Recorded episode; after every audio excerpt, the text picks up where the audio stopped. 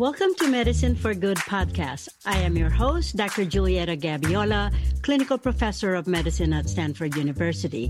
What drew me to medicine was the science, the innovation, and the promise for a comfortable life. But what has kept me in medicine are the real people, their lives, and their stories, as well as the translation of medical innovations into practical applications. This podcast will explore experiences beyond the walls and corridors of the hospital, laboratories, and clinics.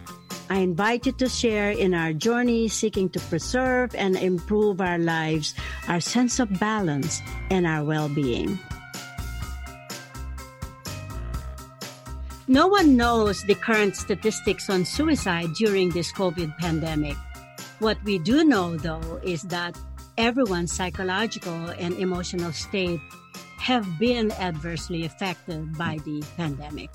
As medical professionals, we witness and we receive reports and anecdotes of the increased rates of depression, anxiety, substance abuse, PTSD, domestic violence, and suicide.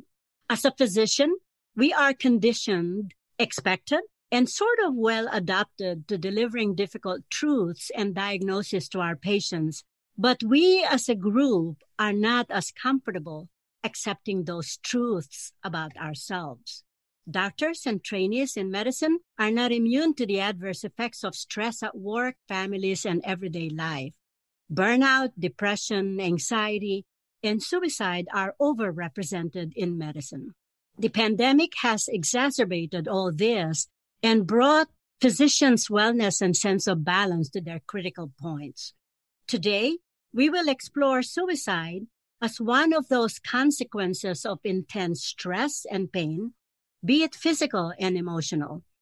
Families, friends, coworkers who experience anyone who committed suicide have conflicting and overwhelming emotions after receiving the news and may linger through months, years, and sometimes a lifetime. We will explore emotions, the stigma associated with suicide, and various phases of responses of the living to suicide, and hopefully suggest coping strategies, especially during special holidays and occasions, to be able to move forward in a much healthier way. I would like to welcome my two guests, Kathleen Bettman and Francis Tongpalad. I met Kathy Bettman when she was in the marketing department at Stanford years ago. We then worked together in promoting health through community health fairs in the Bay Area, where Stanford mobilized its resources to help educated communities in the Bay Area through blood pressure and diabetes screening, visual testing, cancer screening, lectures, workshops, and administration of flu shots. We share similar passion not only in helping marginalized communities, but also a passion for hiking, traveling, and enjoying whatever life has to offer. We did several hikes. One comes to mind was the ultimate hike, which was an 11-day hike in New Zealand, and an extreme hike most recently in the windy and amazing Patagonia. Kathy holds a master's degree in public health, was involved in marketing at Stanford, and later research in a device company, Varian. Since losing her son to suicide, she became an advocate for grief and peer counseling. She now donates her time to KARA in Palo Alto. Welcome, Kathy, and thank you for being here in the show. Now I'll go to introduce Francis.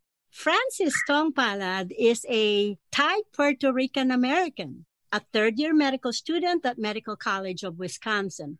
I met Francis through the CYFAM, which is the Council of Young Filipino Americans in Medicine, which I am a member, not because of my age, but because of the mentoring experience that I could share with the youth in medicine. So I thought Francis was a Filipino American just to find out that he is actually Thai Puerto Rican American. Francis was one of the guests in my podcast on what are the students are saying about education during COVID. So I am inviting you to listen to that episode and also the other episodes of Medicine for Good podcast. This podcast actually helps me to bring a human face to medicine. So without further ado, Kathy and Francis, I welcome you to this show. I will start with you, Kathy. I am sure that when you heard of Foster's suicide, your son, you had a cadre of conflicting and very intense emotions. Would you mind sharing with us how that felt at the time? Yeah, thank you. We lost Foster a little over 5.5 years ago in April of 2015. He was a student down at UC Irvine studying computer science. And I won't go into detail about how we found out, but a local police officer came to our house and informed us that he was discovered in his condo and he had taken his life. You're immediately hit with just a tsunami of emotions. I think the first being disbelief. In our case, we had no warning.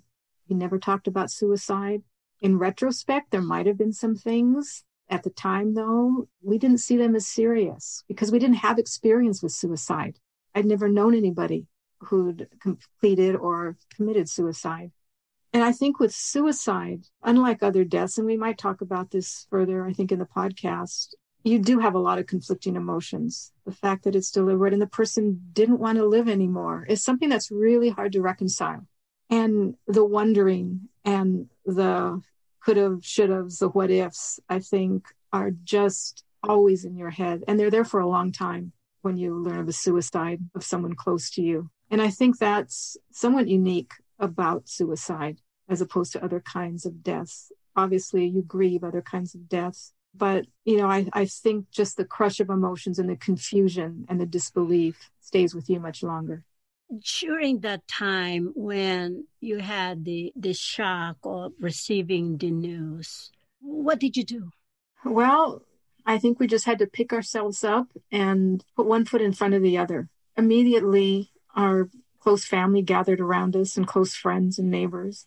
And I think that is just really critical, except the help that you're given of any kind, because people want to show compassion and they want to help.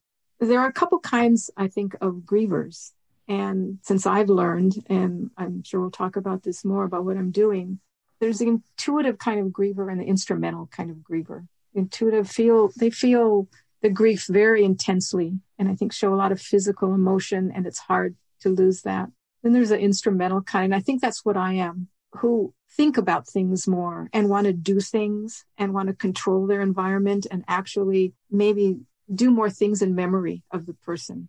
You know, I like to be busy. I like to honor him in tangible ways. And I think right afterwards, I think we kind of realized that we needed to do that to keep his memory alive.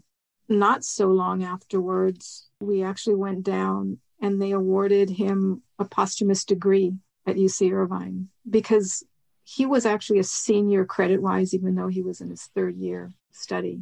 He went in with a lot of AP credits. And that was hard. It was very bittersweet, but it's something that we had to do. And my husband went up and accepted the diploma on his behalf. And those are the kind of things I think that it's hard to do them. But rather than, I think, keep the grief to yourself or close it up, it's a way of working through it. And it's hard, but I think when you get to the other side, it's a lot easier.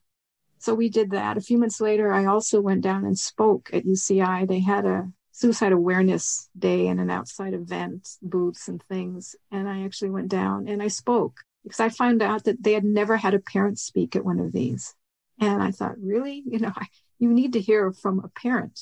They've heard from other students, I think, in the past. So I went down and did that. And to me, I think those kind of things, they help me. And I think they helped us to kind of work through the grief. I also started to get involved with events and things, overnight walk with the suicide prevention and things like that. I think to just, you know, do some concrete things to remember him. Yeah, I remember being one of those gatherings after Foster's death. You and your family spoke at Michael's in Mountain View, and it was such a very sad moment and a very intensely emotional one. Francis, how about you? And I really would like to thank you for being here. And this was an offshoot from the podcast a few episodes ago on Medicine for Good that you spoke, and I was actually caught surprised when you intimated a recent experience like 2 days before we did the podcast that you just lost a colleague, a friend to suicide. Tell me more about that, like how you felt when you received the news. Sure. So first off, Kathy, I want to thank you for sharing your story. An aspect of that really resonates with me, I think. So the classmate that had passed 2 days before the day of your podcast, my friend, it was a similar situation where it sort of came out of nowhere in a similar way. No one had any way to predict that it was going to happen. So I think initially, yeah, definitely a lot of disbelief, I think, just because, so he, my friend, unfortunately, he was the second student in my year that had passed by suicide. But the first colleague, she was more of an acquaintance. And for him, when he passed away, it was different because both are incredible losses, of course. But, he was someone that I had met when I started medical school. We had a lot of classes together. We saw each other quite a bit in the library. We just spent a lot of time together the first 2 years. And I find that a lot of medical students also talk about this, where when the first 2 years of school are the classroom years. So, you tend to see students quite a bit more. But the third year, once you start getting in the hospital, you don't see folks as much. And shortly before my third year started, I remember just bumping into him. And we were, just catching up as if, just talking about, board exams and things of that nature, things related to school. But even during that interaction, I had no way to know. And I remember looking at his eyes, and I just remember even letting him know just sort of how I was doing, because I had a very difficult experience coming to medical school, and was definitely a huge transition and a huge struggle for me. And I remember even sharing about that. And usually I find that when I'm openly vulnerable with another student, a lot of the times they feel comfortable to kind of share, what's going on with them. But even after doing that, there was no way to tell. He seemed like he was completely fine. And so what also really resonates, Kathy, is when you kind of mention some of the thoughts that you're having about, how or what could have happened or what things could have maybe said to maybe get a better understanding of how he was actually feeling inside. I wondered as well. And so going back to your question, I think a lot of shock, really, and disbelief. Yeah, very surreal. It's very surreal. Yeah. So you even wonder, how could you diagnose someone who's having problems when they don't show any evidence of a problem? Like even in medicine, if someone is hurting, we could ask, where are you hurting?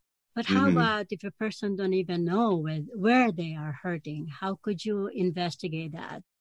Most of us, I believe, who had experienced someone who committed suicide, I don't think we had a clue, and so you often wonder, how could you then prevent it, right, if you don't have a clue? I myself, when I was finishing my internship at Stanford, long time ago, this is more than 35 years ago, one of my co-interns, who I thought was the prototype of the most brave, courageous, and intelligent intern in my class, committed suicide. I couldn't understand. How could that be? Because when I saw her, she was like the pillar of courage and was so strong and stood up to the attending physicians, to the fellows, and really created an environment of basically openness and stuff like that. So I didn't have any clue. And I think that's during the time that as an intern, you are just so overwhelmed with your own life that it's just like trying to survive each day. And you are so siloed in terms of what you're going through, and you don't even know what's going on around you. And so that was a moment of pause for all of us. The entire Department of Medicine's morale zoomed down. We didn't know what to do. We didn't know how to react to it. And then finally, our department created a social committee, a committee that promotes openness, socialization, and mingling of house staff. I was the chair of that committee, and we were given a lot of money to try to promote wellness and balance for our interns and residents. So I think that was a moment of change at the time and in our profession where we were really ill-prepared to deal with that. So in terms of mobilization of resources for both you, Kathy, and Francis, What have the people around you mobilized to kind of like put an anchor to this problem and help support people like you and I and Francis? People around us, you're saying? Right. Your support structure. Yeah, I think, fortunately, you know, we have a close family and, like I said, friends and neighbors, and we just know they're always there. One thing interesting, though, about suicide is that I think you do have to have your own resolve and resilience around it. Because of the nature of it, the people around you, they're ready to move on much earlier than you are, because it stays with you, I think, much longer in a stronger way than other kinds of deaths. So I think you have to understand that and kind of realize that's natural for them. And you have to, I think, mobilize yourself to take care of yourself. And sometimes it may involve rituals, simple rituals to remember the person. They don't have to be complicated. You know, one thing we do, like Julieta said, we like to hike and travel. We take some of Foster's ashes everywhere we go, and we find the most beautiful place we can find when we're on our travels to spread some of the ashes. So he's been around the world, and, you know, he was the one who traveled with us. He has an older brother, and older brother was usually busy or in school, and Foster was the one who traveled with us. And that, to us, I think, is the way we kind of remember and keep him alive for us. Well, yeah. I mean, losses are losses, right? So we respond to them differently. And I know losing someone to a natural cause or accidents and stuff like that, we sort of deal with it differently. How do we deal with suicide differently than other kinds of losses? There are a lot of differences. And I've learned that just through experience and through my counseling experience. Again, the fact that it's deliberate and the person didn't want to be here just causes so much ambivalence and confusion, I think. That sometimes it takes a long time for that to go away. And it doesn't totally go away. I think you're always questioning. I think you let go of those questions in other kinds of deaths.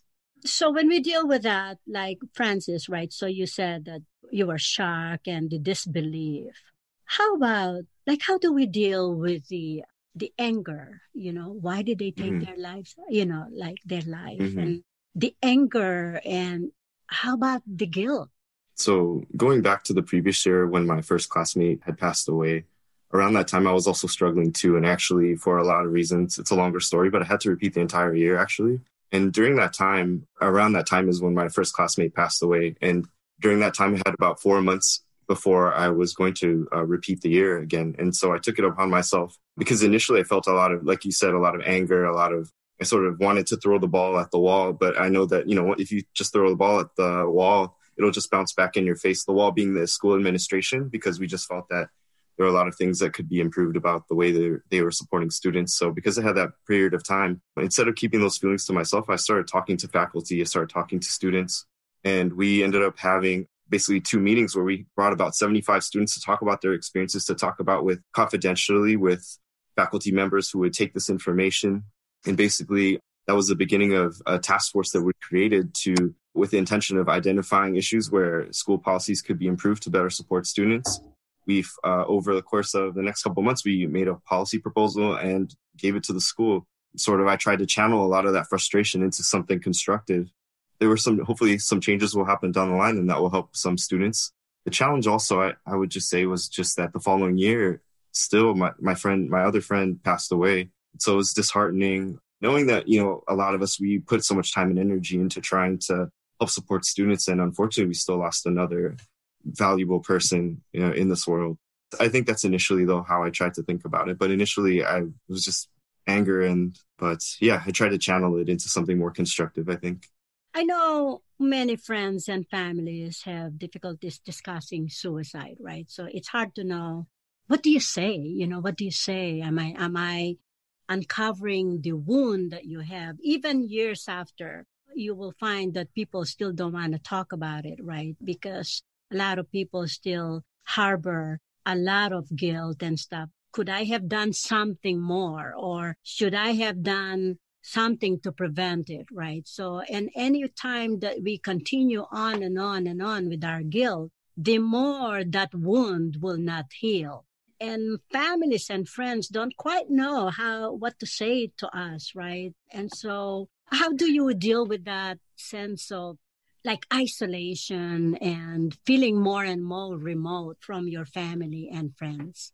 I think getting support is really important for survivors of suicide loss, because they can talk in a free and open setting with other people who have gone through the same things that they're going through. And it really is just a continual validation of your feelings. The fact that what you're feeling is normal, and it's going to take a long time before it goes away. So I think that's really valuable for people who've lost someone to suicide. They can talk in a way other people that they can't talk about with their family or close people around them. Yeah. Francis and Kathy, I know you got involved in something more proactive after the suicide.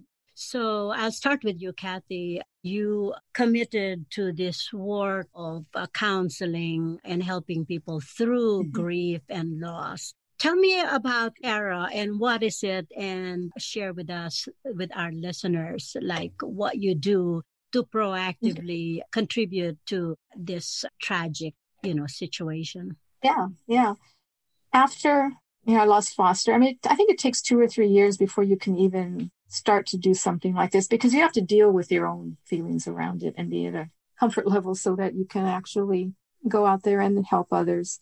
I'd heard about KARA. Of course, my husband and I joined a support group for parents of adult children who had committed suicide. And that helped us a lot. So I always had that in the back of my mind that it was a good organization. KARA is a nonprofit that's headquartered in Palo Alto, and they offer grief support for people, individuals, families, children, anybody of all ages. And they use a peer counseling support model where they enlist volunteers to help peer counsel and give emotional support to people who are grieving. So I went through the training a couple of years ago. They have a pretty intensive several week training. And of course, you're vetted and interviewed, and you do practice sessions, and then they select you peer counselor. So what I've been doing is one-to-one peer counseling, mostly other parents who've lost adult children to suicide, but a couple others who lost friends, for example, or acquaintances to suicide. And for me, I think that just really opened up, a lot of healing for one, but just again, validation, I think, for them. And really, the model is to be there as a supportive listener. We're not trained therapists, but, we have had the training to offer help and support through just being there as a peer counselor, because we've gone through it. And, I've been doing this now for not quite 2 years. And I find it really valuable for me in my healing process. And I feel a lot of gratification to be able to give back and to help people.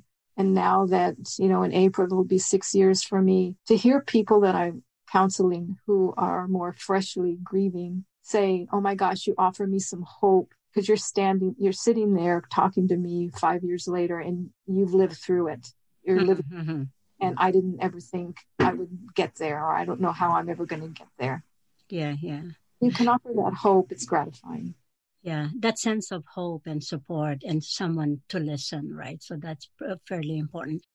Francis, I know in medical school, it's probably about 30% have depression among medical students, and more about 10 to 12% had expressed suicidal ideas in medical school. What do you think should happen in the medical school? We all know the rigor and the intensity of preparation to go to med school, and let alone going through the medical schooling itself, where you feel so isolated, so overwhelmed. What do you think should happen to change that environment, to make it more supportive, more of listening, and I guess less intense, right? Yeah.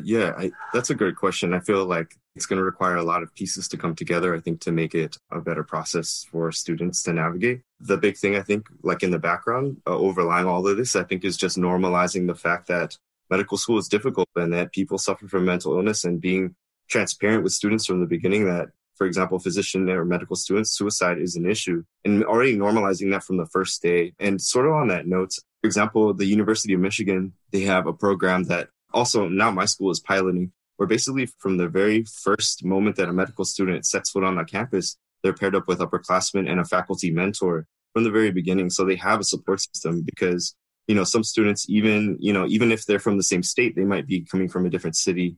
They might no longer be living with family. They might be coming from out of state. So there's a lot of isolation and that comes with this transition. So I think if you can have support from day one and, you know, this normalize that this is something that mental illness is definitely an issue in medical school, and we're looking out for that, and we're looking out for your best interests, and already having those relationships with faculty and upperclassmen from the start. I feel like that would be so helpful because right now, unfortunately, that's not the case in most medical schools to my knowledge. And I think really talking about wellness just as an individual, a student problem, but say that also there's systemic things that we can do as a school to make it so that you're not always just having to cope with things that are more a result of systemic challenges that we're dealing with on a bigger level, not just making it a personal or the student's problem, but saying that, you know, there are things that we can improve also in medical education. And so it's more of a two-way dialogue. And because there's no medical school if there's no students. So ultimately, you know, if there's one thing, if there are any medical students or students in general, or in anyone that's a part of organization that's listening right now, I just want to emphasize the fact that your voice is incredibly important and so powerful. And if enough of you express that need and make that known, then the system has to change because you are that system. All of you comprise that system. All of you are part of that. And that's exactly what we did at my school. And that's why we're starting to see changes happen slowly. And the challenge I would just say with programming like that is starting to, like the pilot program at my school, unfortunately right now, is that a lot of the faculty members that are helping with them, they're not being, you know, paid for this. This is all on their volunteer time, all of the goodness of their own hearts. So we also need that second piece. We need data to show that these programs are beneficial, that they're important, and they need to be funded, because if we don't start to, you know, also provide those sorts of resources, then these programs aren't going to be sustainable. So I think that's another big piece of it as well. So as you can see, it's so many things. And just, you know, reaching out to one another too, you know, just again, I think through normalizing it more, then it makes it easier to talk to one another about just even saying how it's going, instead of just, oh, I'm doing good and passing, but really letting someone know, well, it wasn't so well because something happened in clinic or something with my grade, you know, things like that, even everyday occurrences. So I can't believe that we're almost like 30 minutes into the yeah. But I right? think I would like to take this opportunity, though, to help our audience, to give them some take-home points on how to deal with suicide for the living,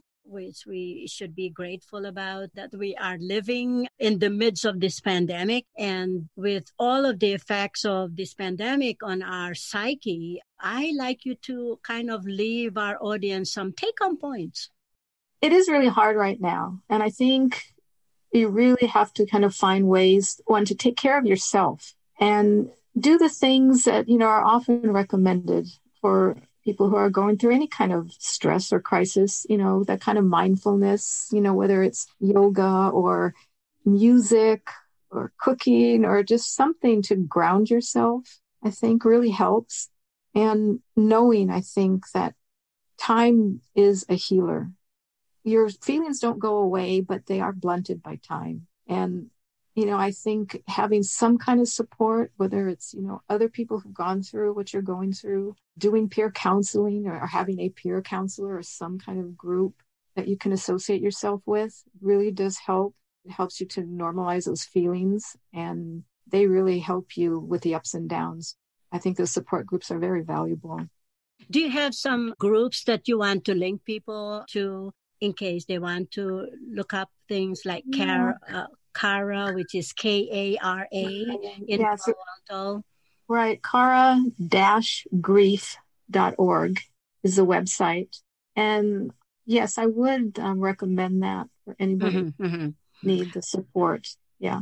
And Francis, for medical students and doctors, local experts, like, you know, our support groups in the medical community, and what else?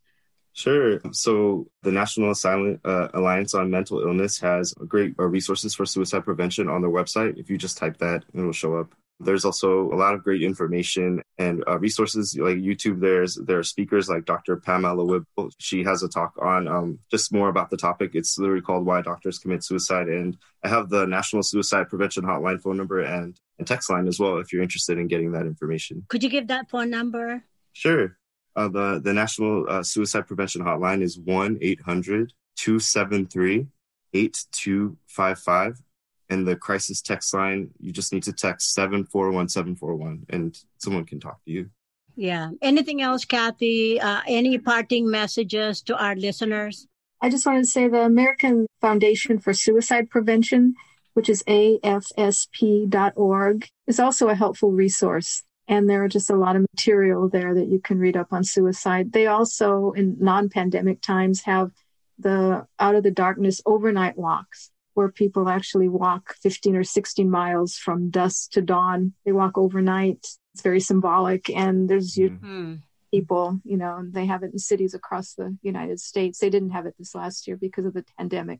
But I participated a couple times with that. And I guess as we face the new year, 2020 has been so unprecedented in terms of how we all had been affected by it. I think in terms of 2021, I could think of like hope, resilience, and love and support for one another. Any additional things for people to think about, to practice for the new year?